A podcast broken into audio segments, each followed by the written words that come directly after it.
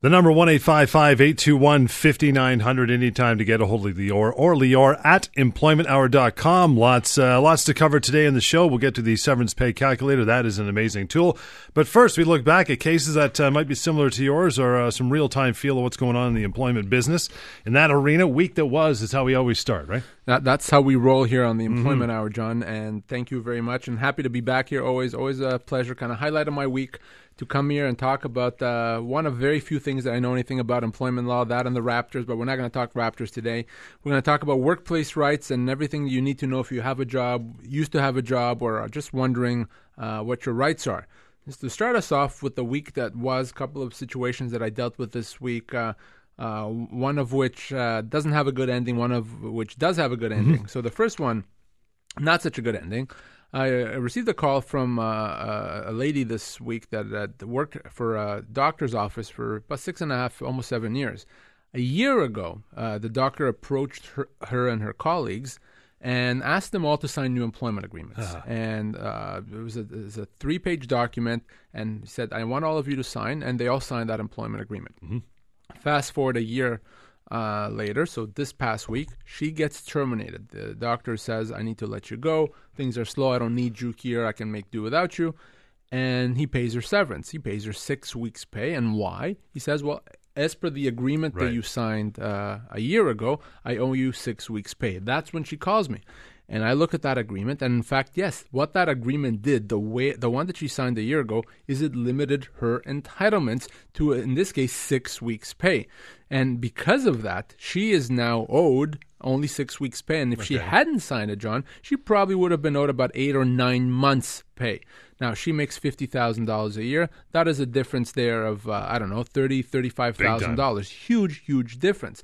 Now the other thing I looked at as soon as I saw that I said, well, did you get anything in return for signing right. that employment agreement? Because for an agreement to be enforceable once you're already working, you have to get something in return. Even if well, you sign it. If, even if you sign it. Wow. So she got two hundred and fifty dollars, John. My cup he, runneth over.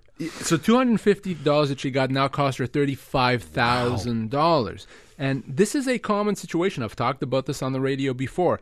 If your employer comes to you during the course of your employment, once you sign an employment agreement, that's always going to be bad news. There's no exceptions to that, John. An employer is never going to ask you to sign an employment agreement that's better for you than what you had previously. It's just not going to happen. And in this case, what it did is it limited her future severance. She didn't know any better. She didn't even read it carefully. She trusted her employer, unfortunately. And because of that, she lost $35,000. So I want us here, all our listeners, to be very concerned, weary, and, and mindful of this.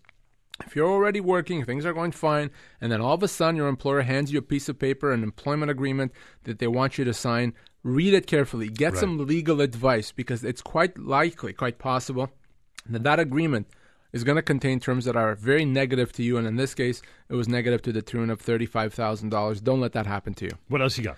The second situation, uh, better ending. Uh, I received a call from a lady that uh, had worked for a company for many years, over 20 years, but for the past year and a half, she had been on, on a disability leave. Uh, hasn't been able to work for some serious medical mm-hmm. conditions, mm-hmm. but again was working to get better and hopeful to get better and get back to work. Her employment was also terminated, uh, and and it wasn't anything that the employer was picking on her. She, simply the employer in this case was letting a few people go and, and, and, and let her go as part of that.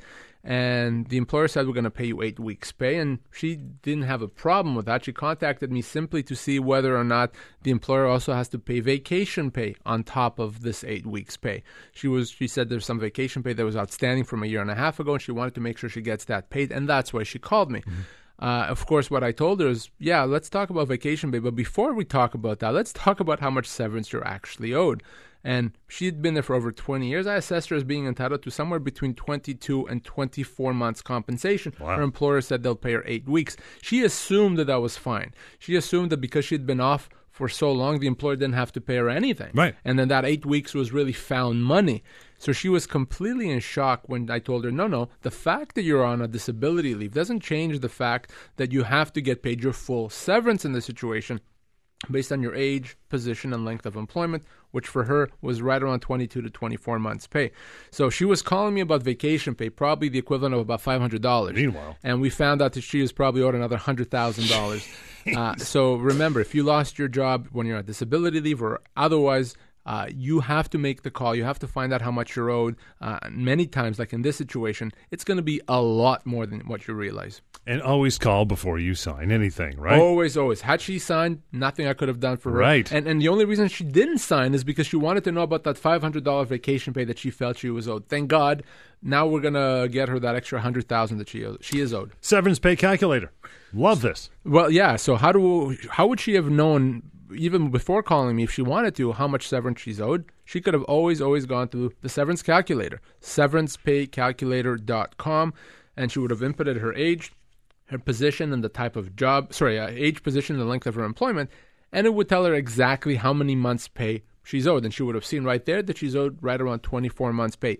Anyone can do that. Completely free, easy to use, anonymous, uh, and accurate. SeverancePayCalculator.com. It's a tool you have to have in your toolbox if you lo- lose your job, but you're worried about losing your job. Maybe your your parent or, or neighbor or, your, or son and daughter mm-hmm. lost your job severancepaycalculator.com. Inform yourself with that knowledge. If then what you've been offered does not accord with what the severance calculator says, you cannot accept it. You have to give me a call so we can talk about how we improve and get you what you're owed. We'll remind you of that uh, tool a little later on in the show. Lots to get through. We'll get into how never to be fired for cause. These are points you want to take down and listen to for sure. First, a quick break. The number one eight five five.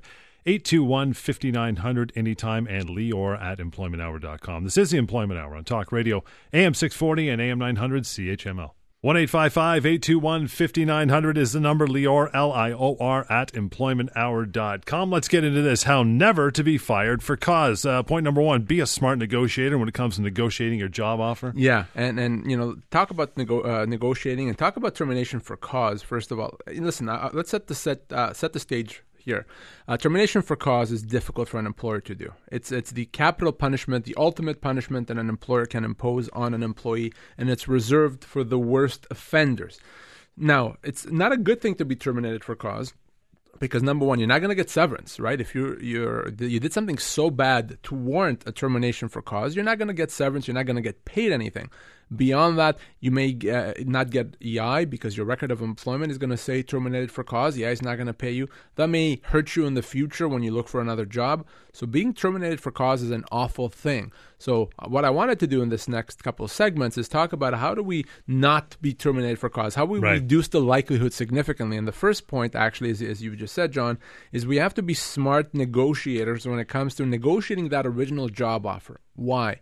Well, the best time to deal with a termination for cause or any termination is at the beginning of the employment relationship because that's when we have the ability to make sure that there's no terms there that allow the employer to let us go in a cheap way by paying us very little.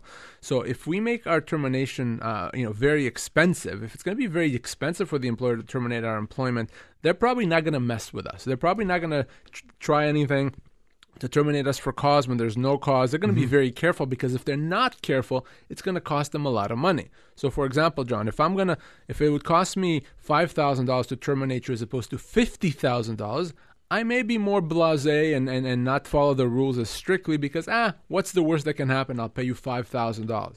On the other hand, is if I don't do this right, it's going to cost me $50,000.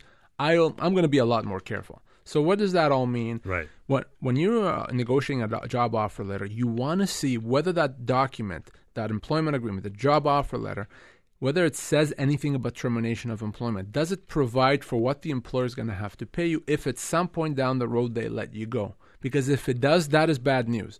That term is probably going to limit your future severance entitlements. So we want to be mindful of that and potentially negotiate that out of there.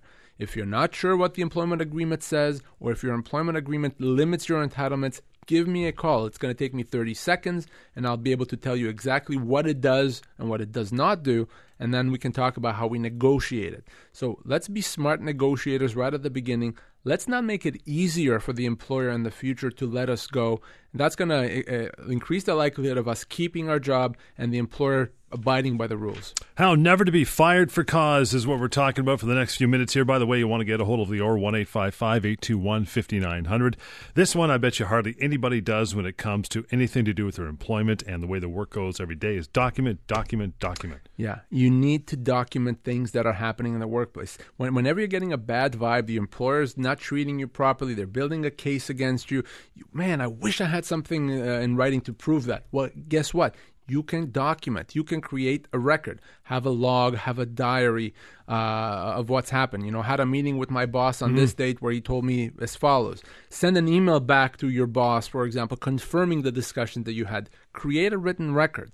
So if you're in a situation where your employer now all of a sudden is not treating you the way it needs to, or maybe it's making allegations against you you don't agree with, or or maybe uh, you learned something, you're afraid that something's going to be used against you, if you need to have, if you want to have a written record of it, it's very simple. Create a record, document, document, document. If you have, if you're ever in a situation where your employer wants to let you go for cause, the fact that you've documented what actually happens mm-hmm. is the best ammunition that you can have rather than get involved into an argument about he said, she said, what was said to you, what was not said to you, what didn't happen have a document. So you always, always want to have a record. It's okay to walk around or have a, a little log or diary in your in your uh, drawer in your office where you log important events. Save emails, yeah. Save emails, confirm emails back to people if you have a discussion with them that you wanted to have in writing.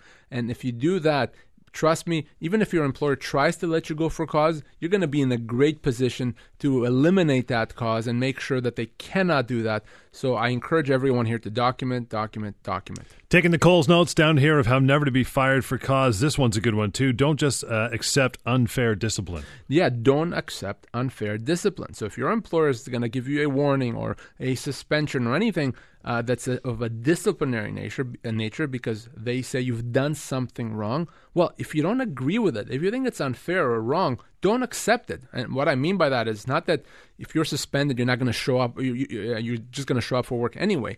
But you have to put your position in writing. You have to make it clear why you don't agree that the discipline is fair, why you think that uh, the employer has not acted appropriately, put your position in writing. In many cases, you may even be able to change the discipline if, by informing your employer of what actually happened. So the problem is if you're being disciplined, you've been provided with a warning, and you don't want to, yeah, you know, make the situation worse, so you mm-hmm. don't say anything about it. Guess what? You're considered to have accepted it at that point, and it's going to be very difficult to argue later on that that discipline was not justified. So, if an employer is trying to build a, a case against you, to create a written record, uh, to to build up a case, you want to destroy that case. You want to outline why that case is improper, why you didn't do anything wrong. So never accept unfair discipline uh, just by saying nothing. Always put your position in writing. Tell them why you disagree with it. You know, it's funny. I saw this just the other day. I guess it was, you know, as much as I hate to say a viral video, but there was a, a video of a uh, company in China. I believe it was a bank, and they had lined up a bunch of their employers had who had done some wrong. I mean, they weren't you know robbing the place blind, but they they weren't doing what they should have been done, and they lined them up on a stage in a row of eight, and the guy whacked them all in the butt. He was spanking them physically with a board, went back and forth, and was giving them all whacks in the ass. Can you believe wow. it? Imagine wow. that over here. Could you yeah, imagine? No, I, I, cannot. That's that's outside incredible. of your law firm, of course, because that's probably where he got. well, we idea, do that. Uh, we call those weekdays. But that's right. Wow, that, that that's incredible. Uh, Different laws over there. I would imagine. I'm gonna go check that out. Incredible. we'll take a, a, uh, quick break. The number one eight five five eight two one fifty nine hundred and Lior at employmenthour.com. This is the Employment Hour, Talk Radio AM six forty and AM nine hundred CHML. One eight five five eight two one fifty nine hundred. That's the number anytime. Lior, L I O R, at employmenthour.com. We'll get a couple emails here in just a few minutes as you're sending them to us. First, so we're talking more about this uh, topic how never to be fired for cause. Don't just accept performance improvement plans. Yeah, don't ever accept performance improvement plans that are not proper, that are not justified. Now, what's a performance improvement plan for those that have not had the, the displeasure of having one? Uh, performance improvement plan, as the name suggests, is a situation or a program that an employer puts in place in order to improve performance that they consider to be inadequate. So it's a way to improve uh, inadequate or deficient performance. It could usually have some targets that the person has to meet by a certain time, and oftentimes comes with a warning that if you don't meet the criteria in the plan, there may be repercussions, right. maybe discipline, or maybe even a termination. Now, if you're not doing a good job and your employer puts you on a performance improvement plan, well, it is what it is. Do your best and hopefully you can improve. But if the performance plan is not justified, you have to say that it's not justified. Just like we talked before with discipline, you have to put your position on the record and in writing. When can it not be justified? Well, if you're uh, maybe faced with unfair or unreasonable milestones or deadlines or targets, say that. Say that those targets are not justified or they're, they're not appropriate. The reason why I didn't meet them is because we don't have the right infrastructure or because the people in accounting didn't get the, the documents to me on time. Outline the reason why you cannot meet those targets. Don't just accept the performance improvement plan because mm. if you do, you're going to make it much easier for your employer to say, ah, we put you on a plan, you didn't meet it, you acknowledged that it was appropriate, and now because you didn't meet it, maybe we can let you go for cause. So if you're on a performance improvement plan, it's okay to do your best, and, and you know you probably don't have a way to avoid being on one, right. But you can't be considered to have accepted that uh, content as if it's uh, if, as if it's the Bible. You have to outline exactly why you disagree with it in writing. In writing, mm-hmm. always, always. It's fine to to send a long letter or an email to your employer saying, "Here's the things that I disagree with. Here's why I didn't meet the targets in the last quarter." And put that position in writing. By doing that, it's going to be very difficult, if not impossible to let you go for uh, for cause because of performance reasons. One eight five five eight two one fifty nine hundred is Lior's number, talking about how never to be fired for cause. These are key points, folks. Keep listening. More here. Don't freak out and take a sick leave. Yeah, and you know, what do I mean by that? Well, oftentimes when people get the sense that they're going to be let go with or without cause, they, they, they, they freak out and they go on a sick leave. And they say, well, maybe if I'm on a sick leave, that's gonna help the situation. And and maybe then they can't be I can't be let, let, go and I'll just stay on sick leave and hopefully things calm down.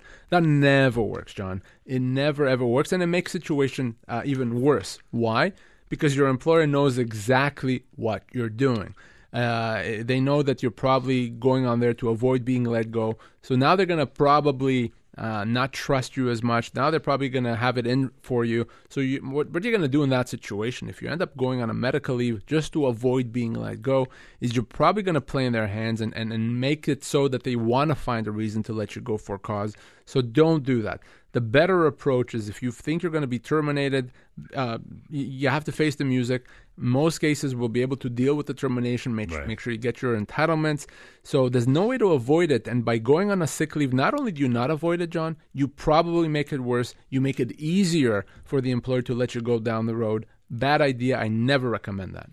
The number is 1 821 5900 and Lior at employmenthour.com. This, uh, this next one that you handed me is, is quite simply don't be a douche. Don't be a DB. That's right. Would you like to explain? yeah, don't be a douche. is it not self-explanatory? Right. It's a legal term. We need to call uh, Greg right. Carrasco to explain it. No, but but but here's here's the thing, John. Uh, it, one of the ways not to be let go for cause is don't give your employer a reason to fire you right. for cause. Simple. It's as simple as that.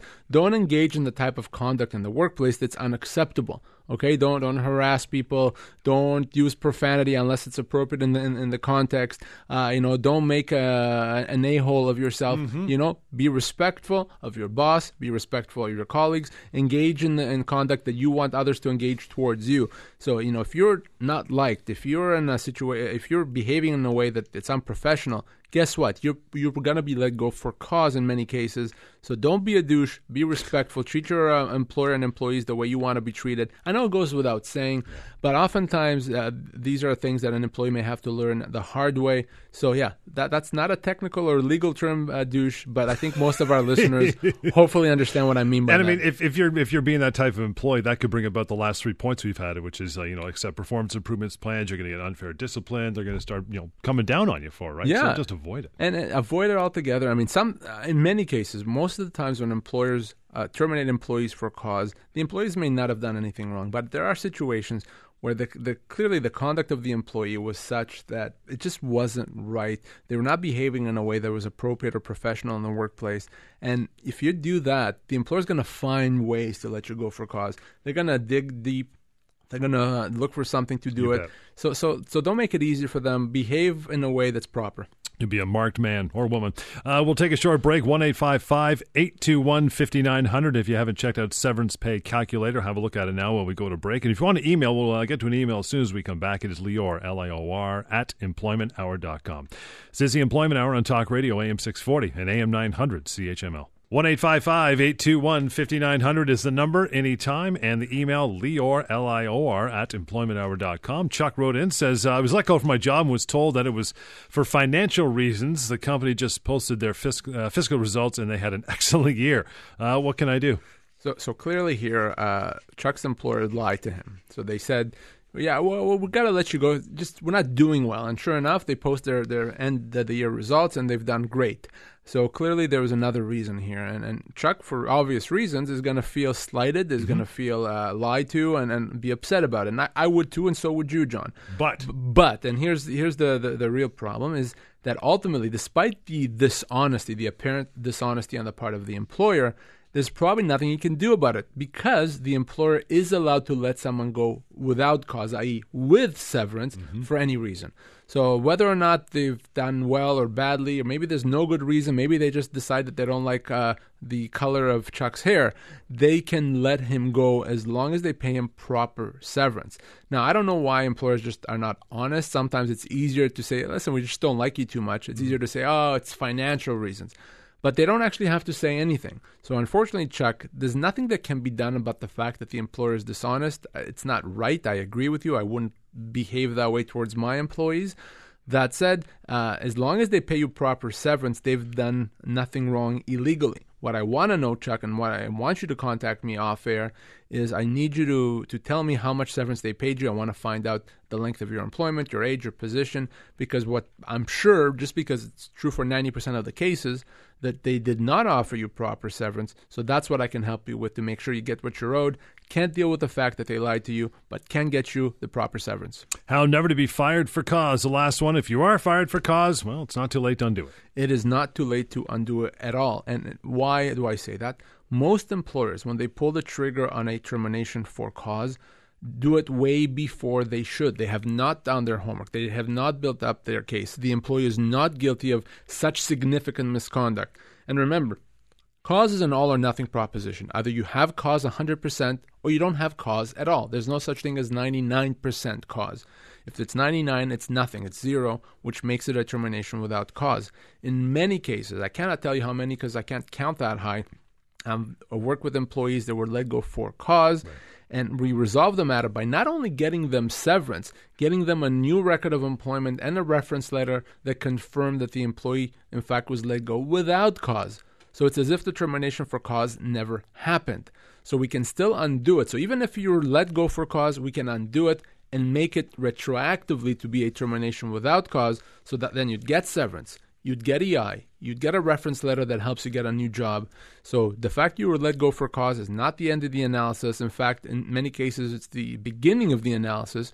You have to give me a call at that point so we can undo what's been done and get you the compensation that you're owed. 1 821 5900 is the number. The email is lior at employmenthour.com. Andrea says, I was off work for eight months because of cancer treatment, and when I contract, uh, contacted my employer about coming back to work, I was told that the only job available is an entry level position with a 20% pay cut. What do I do? So, uh, very you know difficult situation. I'm sure being off work for, for cancer and then having to come back to work only to find out that your your job is no longer available. So so let's uh, let, let me answer that question. First of all, if uh, if your employer is now going to reduce your pay by 20%, that could easily and is a constructive dismissal, mm-hmm. which means you you can treat that instead of accepting this pay reduction, you can uh, treat that as a termination and get your full severance. The fact that you've been off for the last eight months, Andrea, doesn't change the analysis that uh, if you're losing 20% of your pay, that's a constructive dismissal. My advice would be not to accept this and and uh, get your severance and move on to a job where you're not taking a pay cut. Now, beyond that, if the reason they're putting you in a lower level position is because you, you is it's almost as a punishment for being off on a leave, that could become a human rights issue as right. well. So that's something I would like to discuss with Andrea. But ultimately, no, you don't have to accept that, Andrea. Uh, 20% uh, reduction is a huge, huge reduction. So we should talk about a constructive dismissal and, and get you out of there with compensation. Is there a threshold as far like 2%, 5%? Like where would the threshold be? Usually or how much you want to tolerate, I guess. But. Yeah, eh, well, yeah, from a legal standpoint, usually usually when it comes to four, five percent, uh, anything beyond that becomes a constructive dismissal. Wow. You up to four or five percent, depending on, on the situation, and if there's other changes that are implemented, may not be a constructive dismissal. But certainly, you know, if we're talking 10, 15, 20 percent, as in Andrea's case, that's easily a constructive dismissal, which means she does not have to accept it. And and the problem is, if she does accept it, then the employer arguably can do it again in the future, right. and then it would mean in the future she may also get less severance. All a bad idea. I'd rather her not accept it, get her full severance right now. Full health, uh, hopefully for you, Andrea, and it kind of brings about a point which we'll uh, we'll get into here in the last minute or two before we uh, get deeper into it after the break, and that is medical leaves and frustration of contract. So, when can an employee uh, go on a medical leave? Yeah, I, I, do want to talk about when you can go on medical leave and what's this, uh, you know, when your employment can be terminated and what's this concept of uh, frustration of contract. So, yeah, the, the, the first basic thing that I need our listeners to know is that you're allowed to go on a medical leave of absence, uh, irrespective of what the medical condition is, as long as a doctor is saying that you can't work. If your doctor is saying you cannot work for medical reasons, doesn't matter if it's a physical, mental ailment, etc., if it's a, a, a permanent situation or a temporary situation, you're allowed to be off work on a protected basis. And what I mean by protected is your job is still there for you. Your job is still protected, it's intact. You're, you're not being terminated. So your employer doesn't get to make the call when you're allowed to go to work. You don't get to make the call when you're allowed to go yeah, off right. work. Your doctor makes that call. And all you have to do is provide your employer with that letter, note from a doctor that says, my patient so and so cannot work that means the employer has to allow you off time time off work they may not like it. They may not be happy about it. I don't know why they wouldn't. You know, these things happen. But that's all you're required to do, and they have to give you time off work. 1 821 5900 and Lior at employmenthour.com. We'll continue our discussion about medical leaves and short term and long term disability. You probably have a thousand questions. We'll probably get to a few of them after a short break right here at the Employment Hour on Talk Radio, AM 640 and AM 900 CHML. 1 821 5900 and Lior at employmenthour.com. When you have time, check out severancepaycalculator.com. Maybe you got a severance package in front of you. Is it enough? Is it satisfactory? Man, I'm betting 99% of the time it's not. So have a look at the calculator and uh, be shocked and be happy and then uh, call Lior if you need to. We're talking about uh, medical leaves and frustration of contract. Does it matter if the employer doesn't have a short term or long term disability plan? No, it doesn't uh, matter at all, John. An employee can be off work for as long as needed irrespective of whether or not the employer has a short term or long term disability, STD, LTD. Uh, an employer does not have to have a plan like that. Mm-hmm. Most employers do. But if an employer does not, that doesn't matter. Now, where it does matter is if you're uh, off work for medical reasons and there's no short term or long term disability plan, that may mean there's no insurance policy that will pay you while you're right. off. So it comes down to your you know, finances.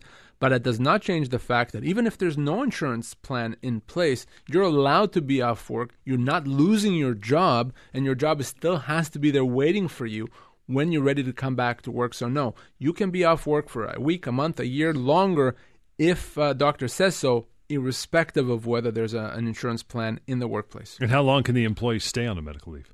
The employee can stay on a medical leave as long as the doctor says they cannot work. Doesn't matter if it's a day, a week, a month, a year, longer than a year. Uh, it's up to the doctor, the people, the doctor or doctors that are treating the employee to decide when the employee can come back to work. It's not up to the employer. It's not up to the insurance company. It's not up to the employee. It's up to the doctor. So don't assume that you're only allowed to be off work for a certain period of time and beyond that you've considered to have quit or, or resigned. Not the case at all. If a doctor says you need to be off work, even if it's for an extended period of time, you still are an employee, you still have a right to your job, and your, your focus should simply be on getting better.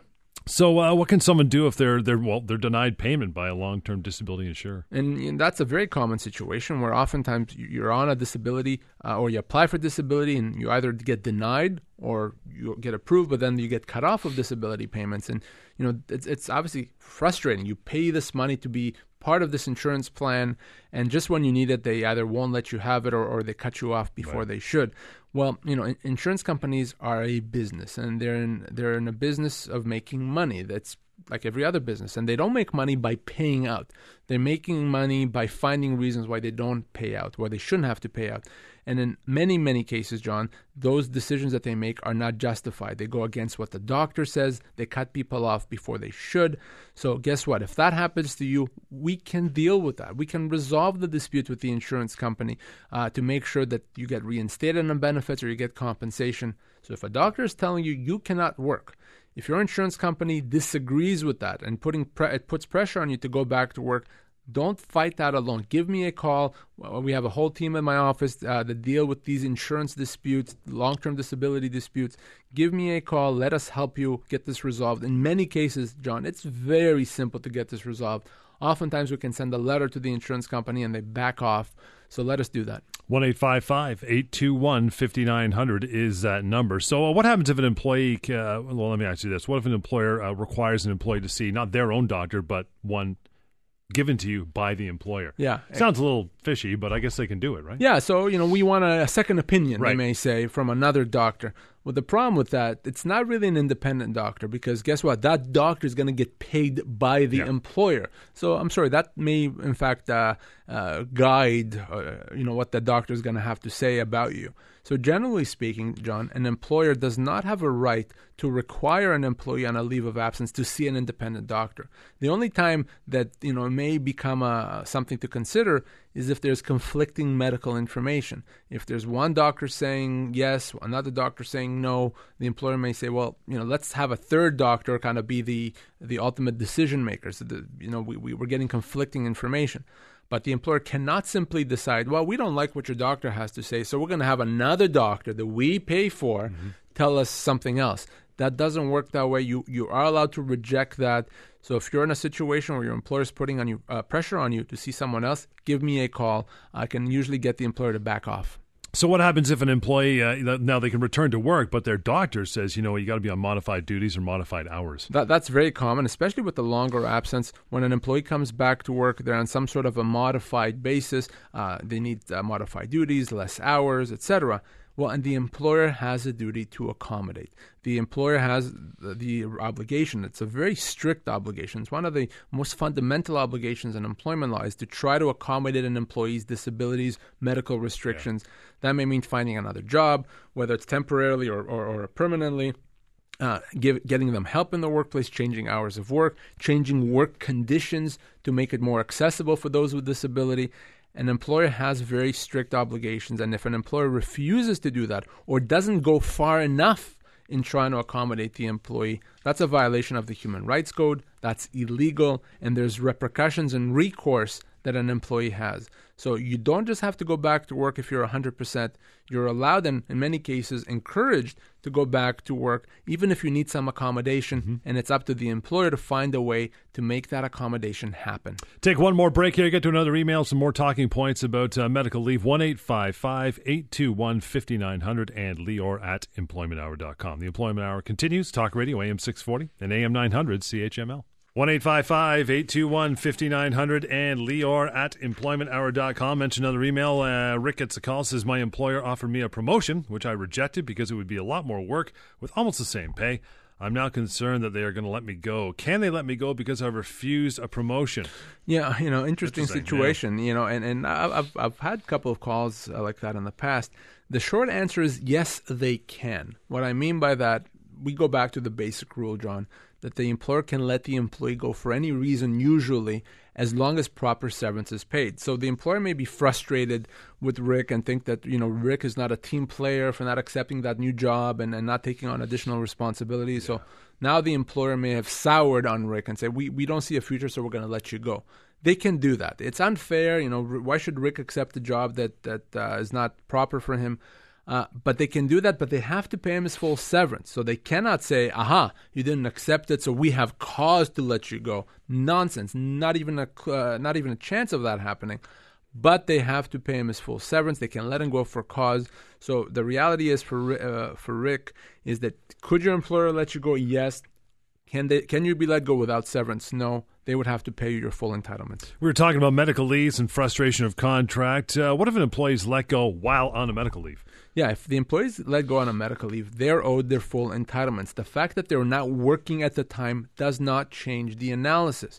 So an employee gets their full severance based on what their salary was when they went on leave uh, if they're let go. So remember that. Doesn't matter if you've been gone a week, a month, a year, two years, five years, you get your severance. Now, uh, where it gets even more interesting is why are you being let go? If you are being let go when you're on a medical leave because you are on a medical leave, right. That's a human rights issue.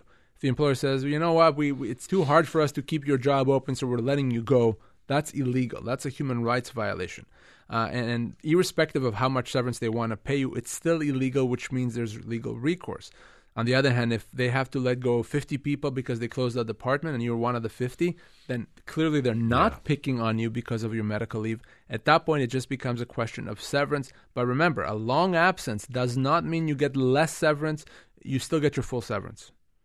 There, there has to be some sort of limit to how long an employee can be off work for medical reasons. There is, and that's where the concept of frustration right. of contract, yeah. John, comes in. And that is once an employee is gone for a very long period of time, usually two years or more, uh, and there's really no prospect of them coming back to work. So you've been gone for two years. The doctors are telling us you may not come back to work at all. At that point, this idea of frustration of contract comes in, and that is simply the fact that by virtue of you being gone for so long, this employment relationship on its own has died, has uh, disappeared. We we can't continue pretending there's an employment relationship when you're not going to ever come back to work. So the contract of employment, the employment uh, relationship has been frustrated, and and the employer is not actually terminating. The employer simply says. Contract has been frustrated. Uh, you're no longer our employee. So, what do you need for that? Lengthy absence, two years or more usually, okay and confirmation from a doctor, from the employee's doctor, that they're not likely to come back to work.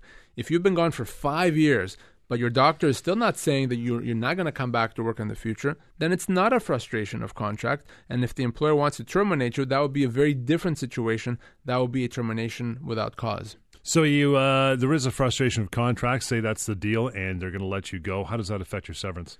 So if, if it's legitimately a frustration of contract, lengthy absence, and the doctor saying you can't come back to work, then at that point you still get severance, but you only get your minimum ah. severance. You're not going to get your full entitlements.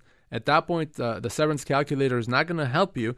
You, you get your minimum entitlements, which would be depending on uh, the size of the company, either a week's pay for every year, or sometimes two weeks' pay for every year. But instead of getting your full severance, you'll get your minimum uh, severance only. But again, that's only in a frustration of contract situation. So if you've lost your job and your employer is not paying you your full entitlements and you're not sure, is this frustration or not? Did they pull the trigger too soon? Did they not? Give me a call. I'll be able to advise you and make sure that you get exactly what you're owed, no less than that. So say we'll say it's three years you've been off, and so we get down to frustration of contract. Does that three years is that also included in the length of severance and your seniority at that point? A hundred percent, it okay. is, John. Any time that you spend on a medical leave of absence, doesn't matter if it's a month or five years, that time that you're on a medical leave of absence counts towards your seniority. Those are still considered years of employment. So when it comes down to to calculating your severance, John, one of the factors, as you know, is the length of employment. It's probably the most important factor. And, and in calculating the length of employment for severance purposes, we look at the time that you were off on a medical leave, even if it's been years. So if you work for three years and then you've been off for three years on a medical leave, now you're a six year employee and your severance is going to be based on six years, not on three years wrap this one up. Oh, Dennis's email is quite lengthy. I'll just uh, narrow it down to this. He's uh, worked a lot of overtime, about 500 bucks a year thinks he's about to lose his job, does that get factored into his severance? Yeah, and, okay. and when it comes to severance, we look at total compensation, total comp. So if you usually have a substantial overtime that you work, we're going to look at an average of what you make in a year and use that figure to calculate your severance. So it's not just your base salary. You also have to include your bonuses, your commissions that you earn, your uh, pension entitlements, your benefits, car allowance, includes everything. And in my experience, John, most employees, when they lose their job, their severance is calculated inappropriately because your employer is going to only, in many cases, only look at base salary, not other components. So for Dennis's case, yes, overtime does get included in severance. Until next time, lots to chew through there. You need more information. Very simple to get 1 821 5900. That'll put you in touch with Lior. His email is Lior, L I O R, at employmenthour.com. And as I've mentioned several times throughout the show, and we'll touch on it again, severancepaycalculator.com. You want to know if your severance offer is correct, even close, go use that app. It's easy. You can use it on iPhone, iPad, Android, on your desktop. SeverancePayCalculator.com. This has been the Employment Hour right here, Talk Radio, AM 640 and AM 900 CHML.